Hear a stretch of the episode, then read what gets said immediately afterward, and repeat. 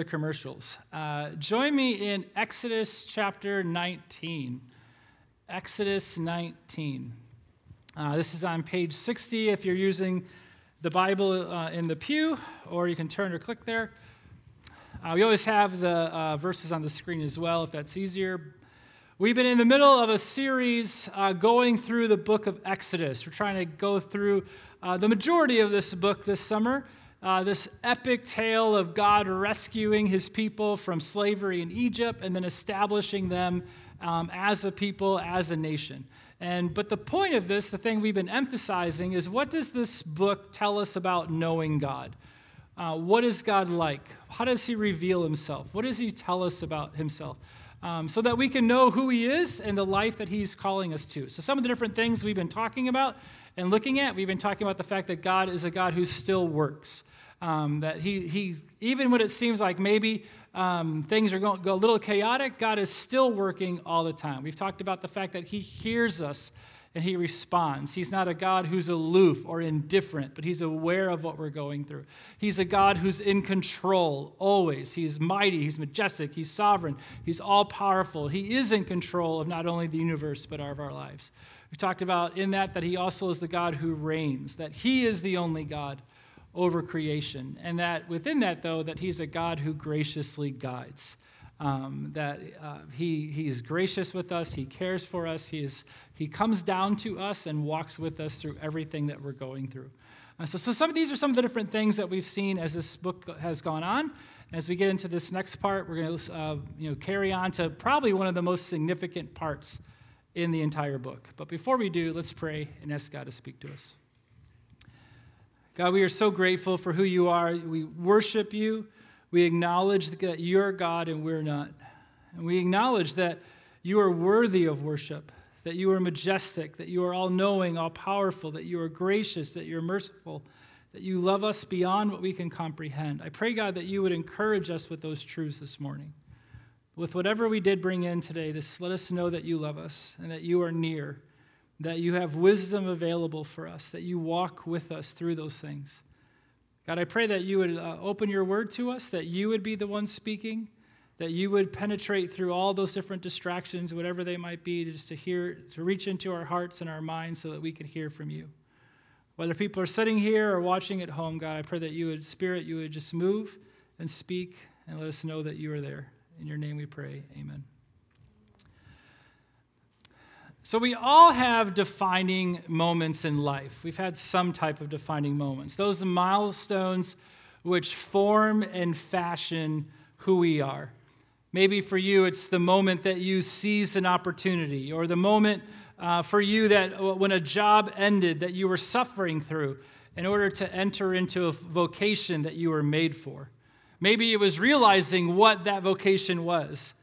Maybe that defining moment was a huge failure. Maybe that defining moment was a huge success. Maybe it was a major conflict. Maybe it was a major victory. Maybe a graduation, a wedding. Maybe there was just some, something that happened, just a simple walk by the lake. But whatever it was, it felt like that everything was leading to that moment. And everything after that moment was different because of what happened. We've had those defining moments in our lives. And I think if you shared some of yours and I shared some of mine, we would see and be able to talk about very easily how they formed and fashioned who we are. Well, chapter 19 in Exodus is such a moment.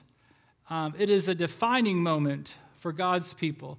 Everything in the book has been leading to this chapter, and everything that happens will then come after it. This decide, defining, significant moment in the Israelites' history. It says in the beginning of chapter 19 on the third new moon, after the people of Israel had gone out of the land of Egypt, on that day they came into the wilderness of Sinai. They set out from Rephidim and came into the wilderness of Sinai, and they encamped in the wilderness. There Israel encamped before the mountain while Moses went up to God. They've finally made it to Sinai. Uh, they, God told Moses way back in chapter 3. He said, I will, I will be with you, and this shall be my sign for you that I have sent you. When you have brought the people out of Egypt, you shall serve God on this mountain.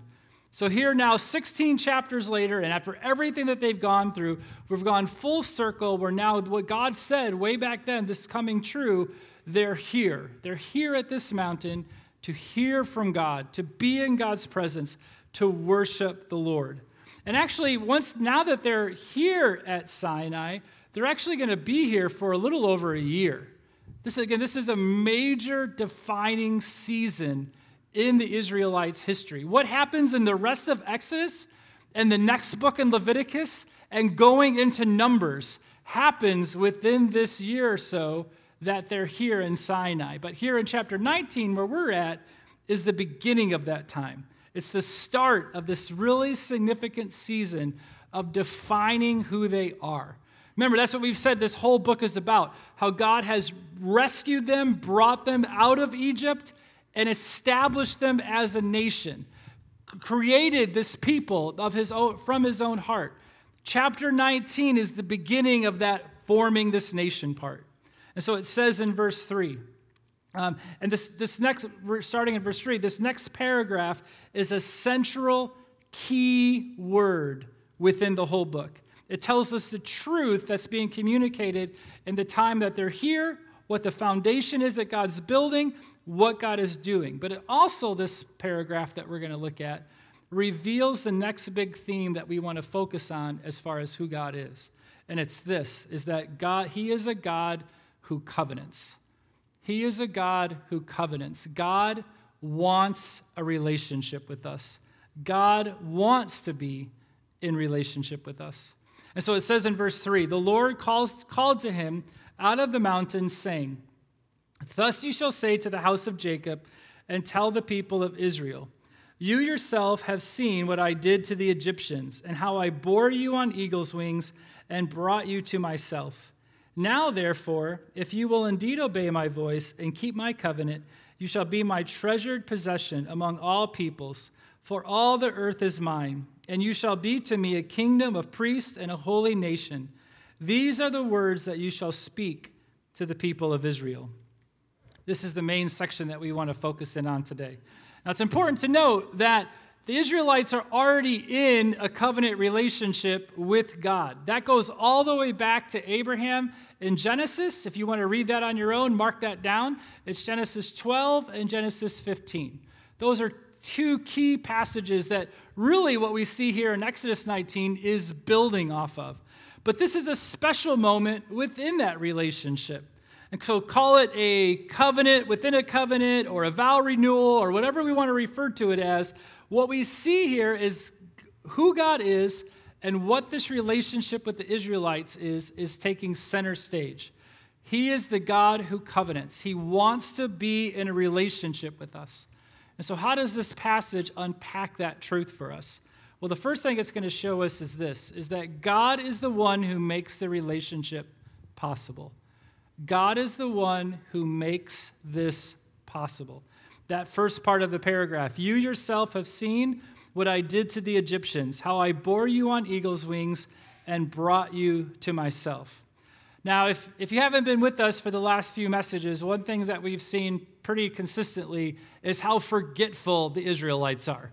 They leave Egypt, and then, like, literally a couple days later, it's like, oh, this is horrible. They leave slavery in a couple and see this big miraculous rescue that God does. And a couple months later, it's like, you're just trying to kill us, God.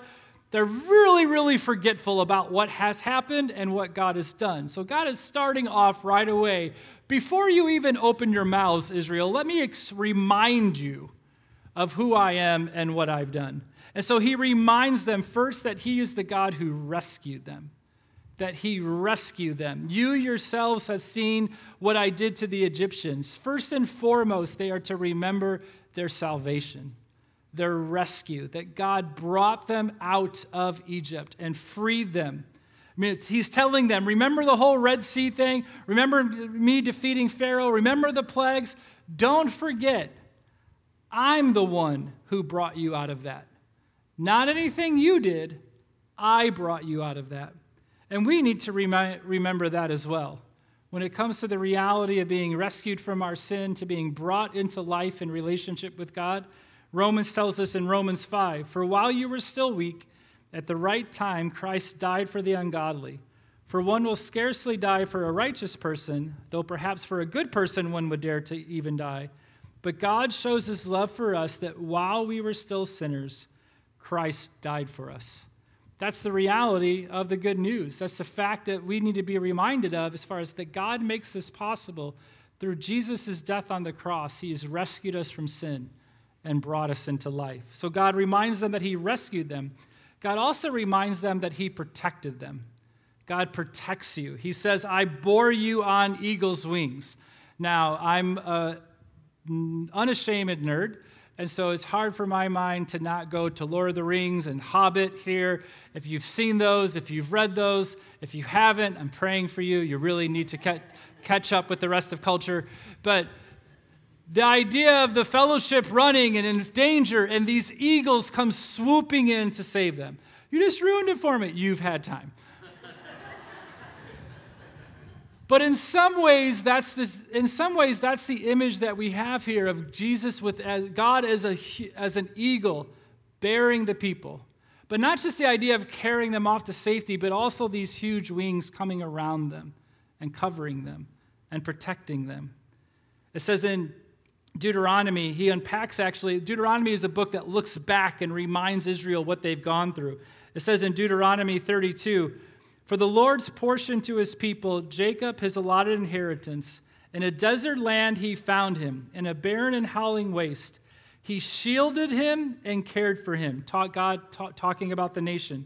He guarded him as the apple of his eye, like an eagle that stirs up its nest and hovers over its young, that spreads its wings to catch them and carries them on its pinions. This protective mother caring for its chicks. That's the image that we have of God for his people here that he covers them, that he protects them, that he fights for them.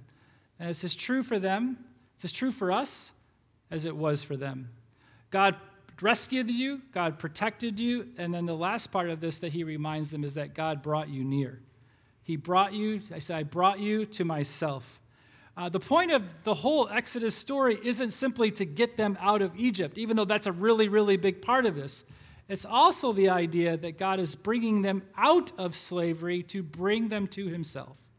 I don't want you to exist like that. I want you to exist as my people, free, being able to be in relationship with me.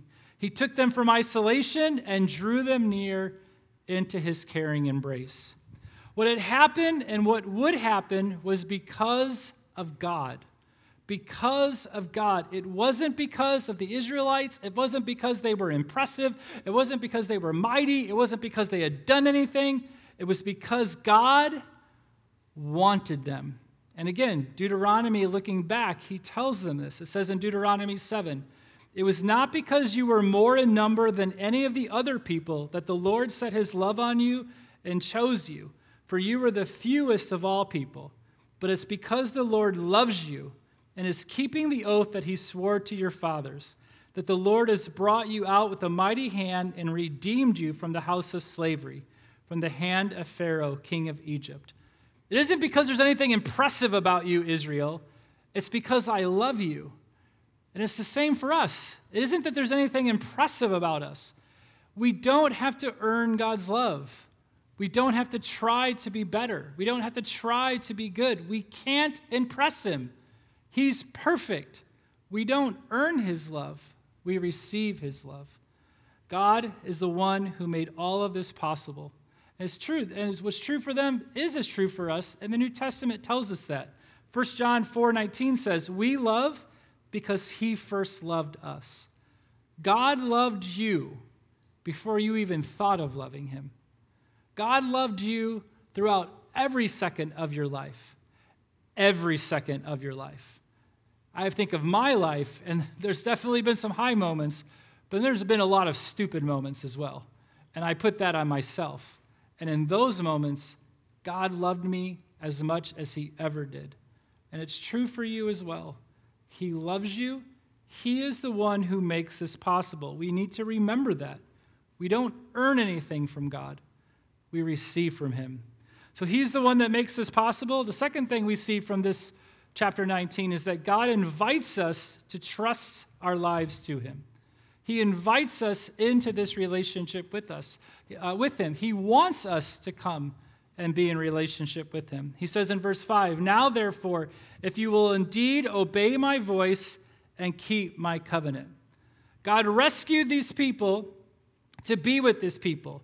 He rescued them because of his covenant with them. Now, a covenant is more than a promise. This is not just pinky swear, anything like that, you know, verbal, verbal oath, nothing like that. This is a binding.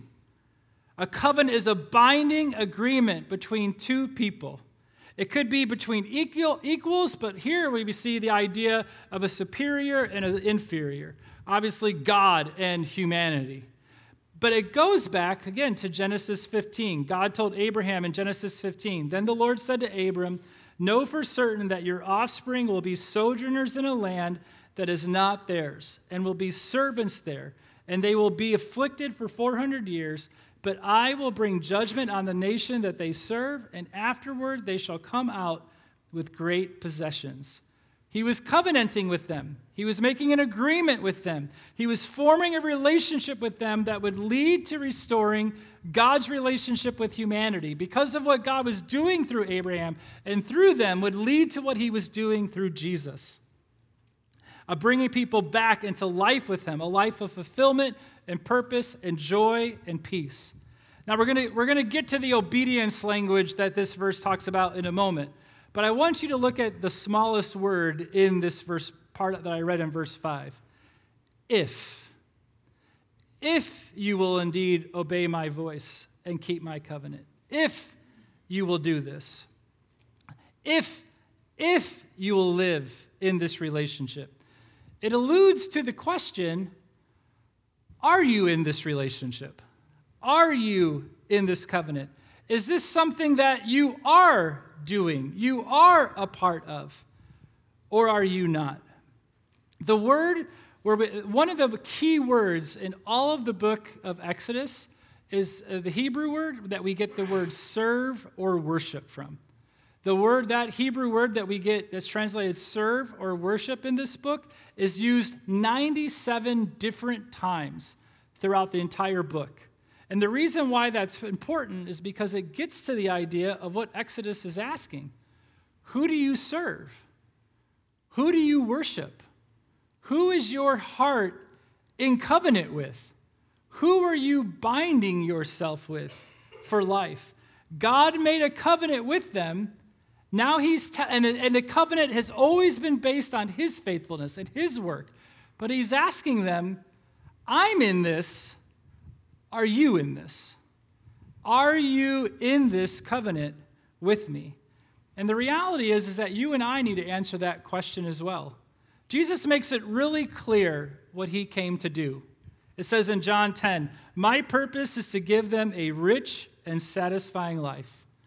How does he give us that life? It says in, before that in John 3, For this is how God loved the world. He gave his one and only Son that whoever believes in him will not perish but have eternal life.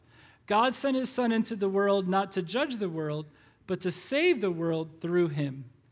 Jesus came to make it possible for us to be in relationship with God, to have our sins forgiven, and to enter into the life that we were made to be in, to that rich and satisfying life that can only be found in him. He makes it possible through his death on the cross and his resurrection from the dead. Part of that is trusting Him, making Him Lord of our life. He says it, it says in Romans, if you openly declare that Jesus is Lord and believe in your heart that God raised him from the dead, then you will be saved. For it's by believing in your heart that you are made right with God, and it's openly declaring your faith that you are saved. Openly declaring that Jesus is Lord of my life. Is that true for you? Is Jesus Lord of your life? Believing in your heart that God raised him from the dead. Doesn't mean that you don't have any questions about faith or anything about God or anything like that, because anybody that doesn't have questions about God probably isn't alive. But what it means is, I know that he died, and he died for me, and he died for everyone. And I know that three days later, he rose from the dead.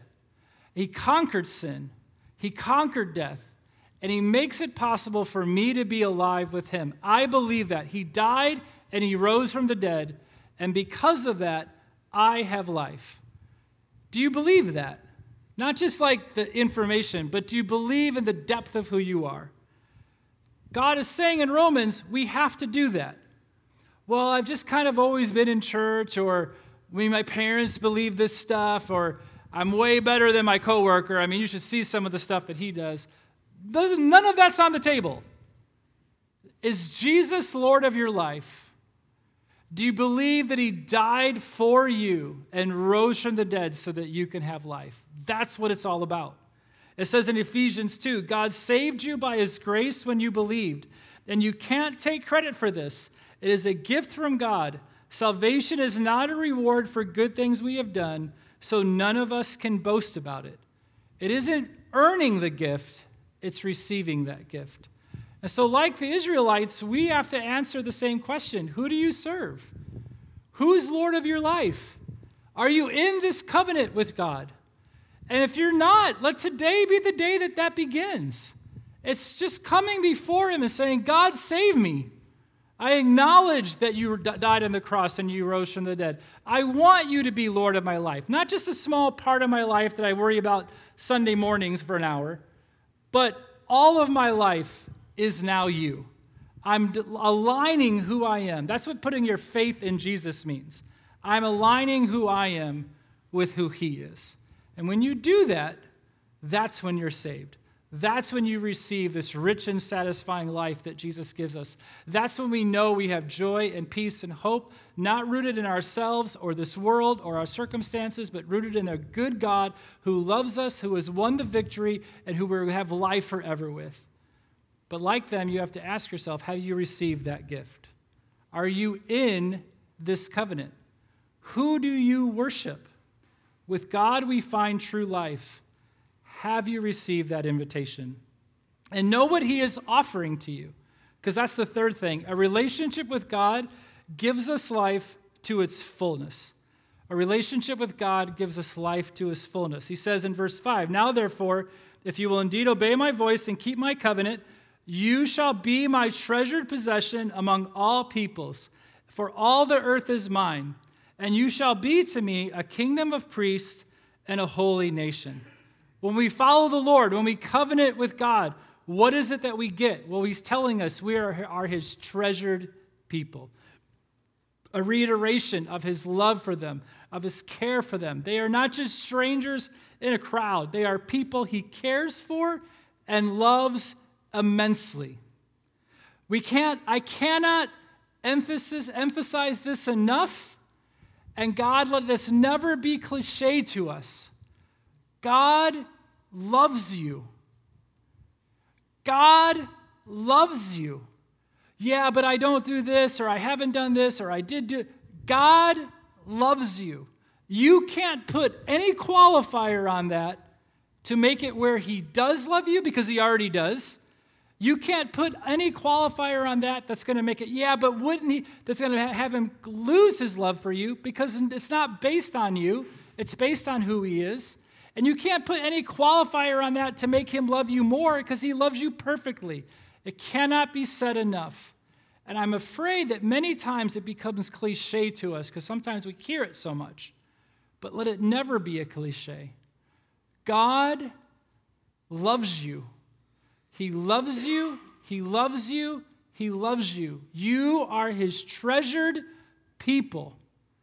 That should move our hearts. That should encourage our hearts. That should shape our hearts. That should give us a confidence and a strength. You need to know that God loves you. We are his treasured people. When we are in this covenant with him, this life with him, we are also a people with purpose. A people of purpose. He says, You are a kingdom of priests. You are the influencers of this world, and not in a social media way, maybe, though, a part of that. But what is the whole idea of there? Is that people, based on what they're saying and doing, are influencing other people to do and say things and experience things. What God is saying is that you are my priest. You are the ones who help people experience me. You are the ones who let people know who I am. You are the ones who portray the love that I have for you. Your people are going to experience that love and how they interact with who you are. You are a holy nation, a set apart people meant to represent God's character in the culture. The, guy, the fact that God tells us that we are his treasured people, that we are people of purpose, kingdoms of priests, holy nation, that means that we have we don't live, we are not defined by any sense of shame. Because you, you are loved by God. We don't have to be ruled by guilt because we are forgiven by our Savior. You don't have to have a sense or be ruled by perfectionism because God is the one who has done what needs to be done. And we can't earn anything like that from Him. We can come to Him with who we are and receive love and grace and mercy. We are His treasured people, people of purpose. First Peter in the New Testament uses this same language that we see here in Exodus 19. He says, You are a chosen race, a royal priesthood, a holy nation, a people for his own possession, that you may proclaim the excellencies of him who were called out of darkness into his marvelous light. Once you were not a people, but now you are God's people. Once you had not received mercy, but now you have re- received mercy. When you are a person who follows the Lord, when He is Lord of your life, then you are a treasured, included, empowered, commissioned, wanted person. You are part of something. You are not alone. You are united with others. You are the ones who let others know about how amazing God is and all that He's done. We need to clarify this, though. Again, it isn't that we're earning anything.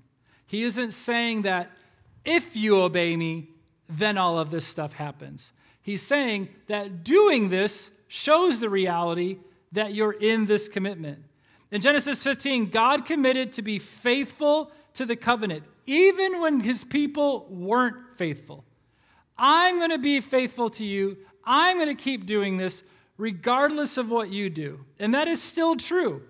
But here in Exodus 19, what God is saying is, my faithfulness doesn't mean that you just go and do whatever. Think of it if we had a guy who said, My marriage is in shambles. I'm not, let me clarify, I am not saying that. But if we had a guy who's saying that, but then you found out as you talked to the guy a little bit more that he's not coming home till crazy late, if at all, that he mocks his wife when he's not ignoring her, and that he has been caught flirting with other coworkers. Of course, your marriage is in shambles because he's acting like an idiot. He's not acting like he's married. What God is telling Israel is if you're in this covenant, you need to act like you're in this covenant. Like a person who's married needs to act married. If you're in this covenant, you need to act like you're in this covenant. You need to be faithful to what I'm calling you to. Commitment is defined in the covenant, an all encompassing act. When somebody who's married lives out their vows, they experience the fullness of the relationship. When they don't live out their vows, they're not experiencing the relationship as it was meant to be. So, what God is saying to them in be obedient and you will experience this is that when you live the fullness of your commitment, you experience the fullness of the relationship. But if you're unfaithful, you don't experience the fullness of the relationship. Augustine said, Our hearts are restless until they can find rest in you. We want to be a treasured people. We want to be loved. We want to be cared for. We want to be wanted. We want to have purpose. We want to have meaning. There are many things in this life that can give us those things that our hearts desire, but anything that tries to give us those things or we search for in those things, it's only temporary and it's never guaranteed.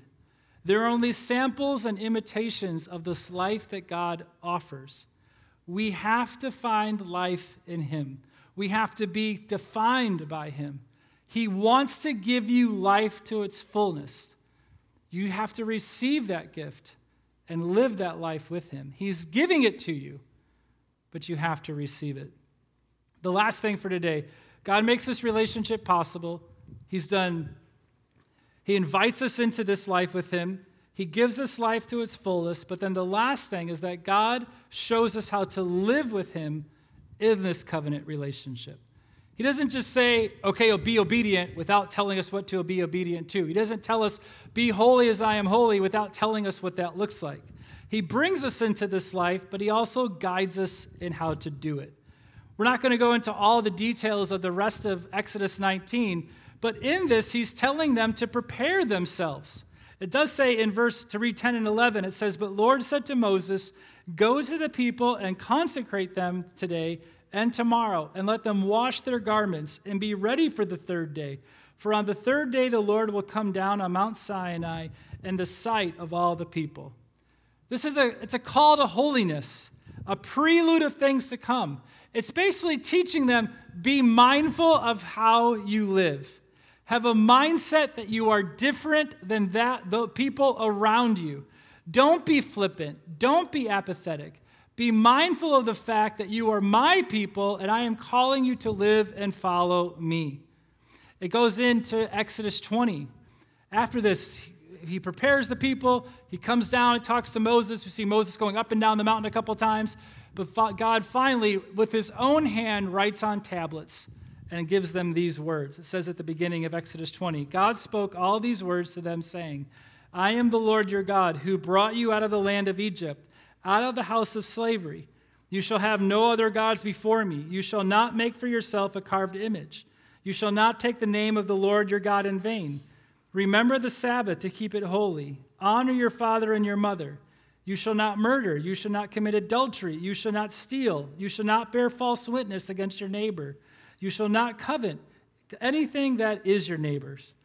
These Ten Commandments. Now, it's unfortunate that we call them the Ten Commandments because, yes, there is a command, be obedient aspect to this, but they're deeper than that. They're more than that. These 10 words, if you will, shape the community, form the people, guide their identity, guide their lives. And a better way of referring to them would be the 10 vows. I think about all the different weddings that I've done in my time in ministry, and I always tell couples the exact same thing. Make this your ceremony, personalize it, do whatever you want, but at some point you have to covenant with one another. At some point you have to commit, and not just I love you, don't you remember? Words saying, I'm going to be this type of a spouse to you. I'm committing to be this type of a person to you. And they hear that from one another. That's what we see in the Ten Commandments. These aren't God just saying, you're going to do this, this, this, this, and this. It's also God saying, and I'm going to be this type of a God to who you are. One of the things that we see, we only read sometimes the don't do this. But again, we need to see the depth of what's happening in the Ten Commandments. We can't go through all of them, but I want you to see how this principle works. Take the one commandment, you shall not commit adultery. Well, to, behind that don't commit adultery, there's also a do. There's a positive. There's a be something. And what is that? Be faithful. Don't commit adultery. Be a faithful person. Be a faithful spouse. Well, why are you supposed to do that? Because God is faithful. Because God is faithful, you should be faithful. And if you're uh, going to be faithful, that means don't be unfaithful. For every single one of the commandments, we can do this, where we can see not only what they're saying not to do, but what they are telling us to do and how that points to God. Look at this. It says, No other gods, be a one God person. Why? Because God is the only God. No idols. Why would he say that? Because we should be reliant on God and not something or somebody else. And why? Because God is creator. Don't take the Lord's name. Be honorable of God because he's holy. Keep the Sabbath. Be a person, not a machine. Why? Because God is sovereign.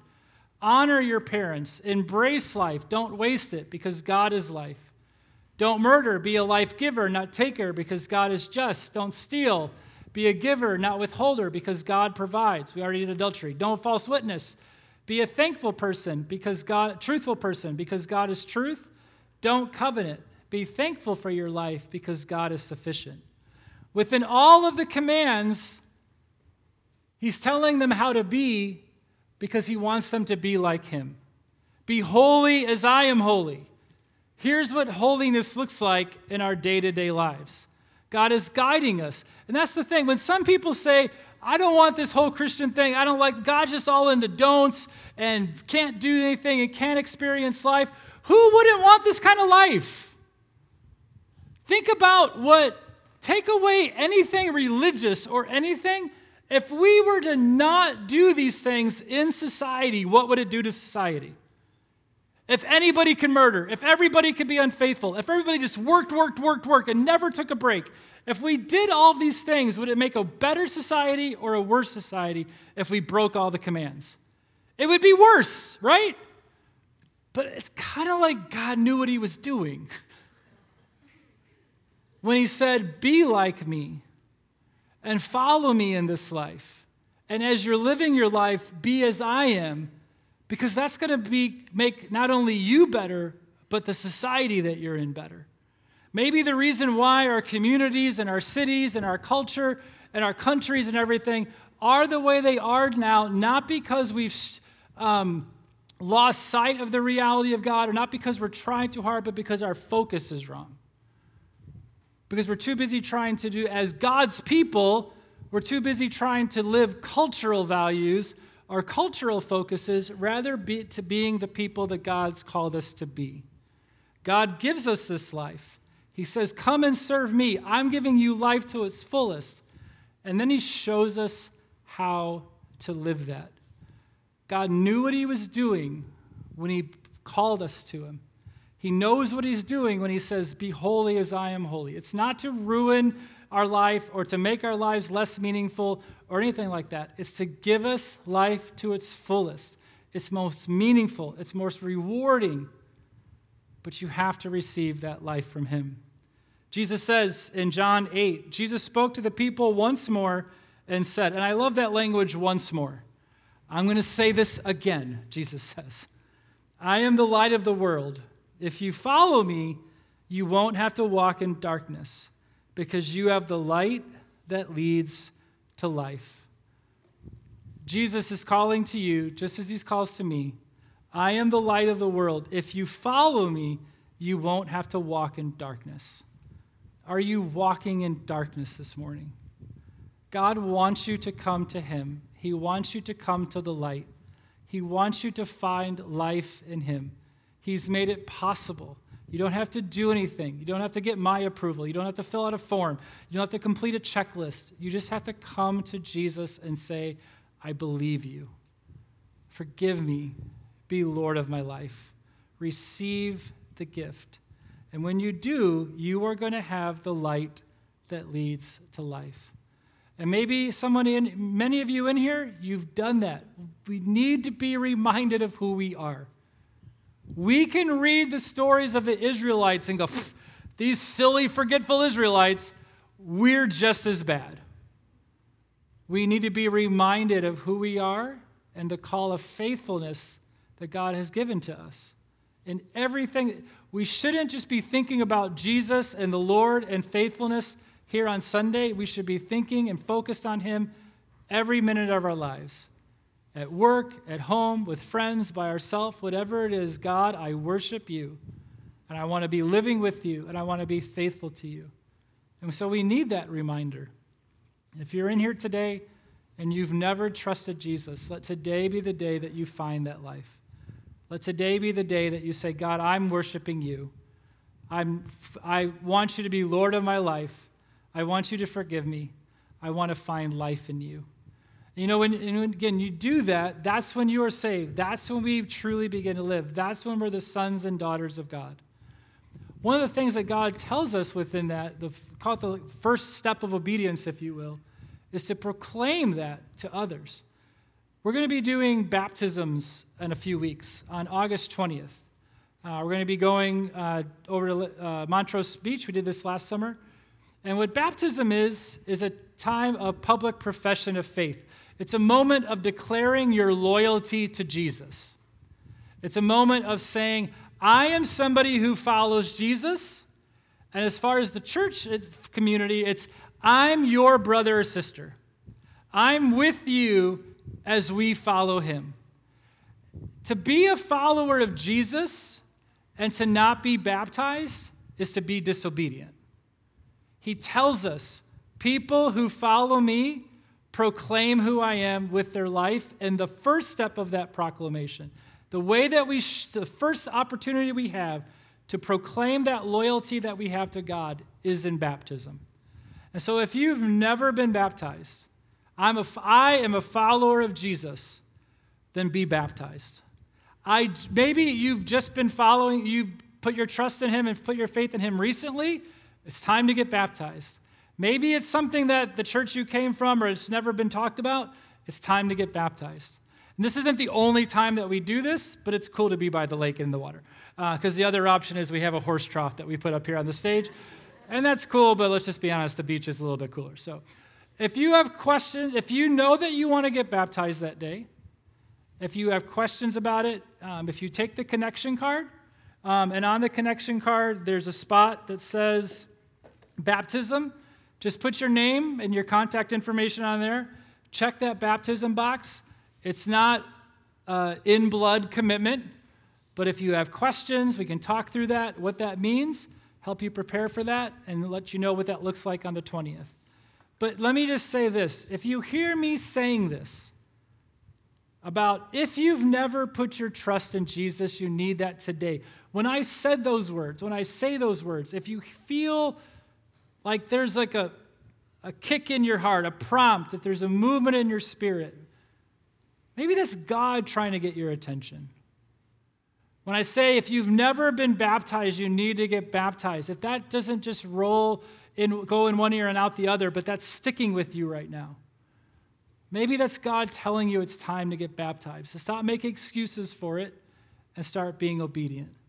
And I know that for some, that's a difficult decision. Maybe it's a family thing, or maybe it's a kind of just whatever. There's a lot of different things that are genuine thing of concern, and we can talk through that and help you process that.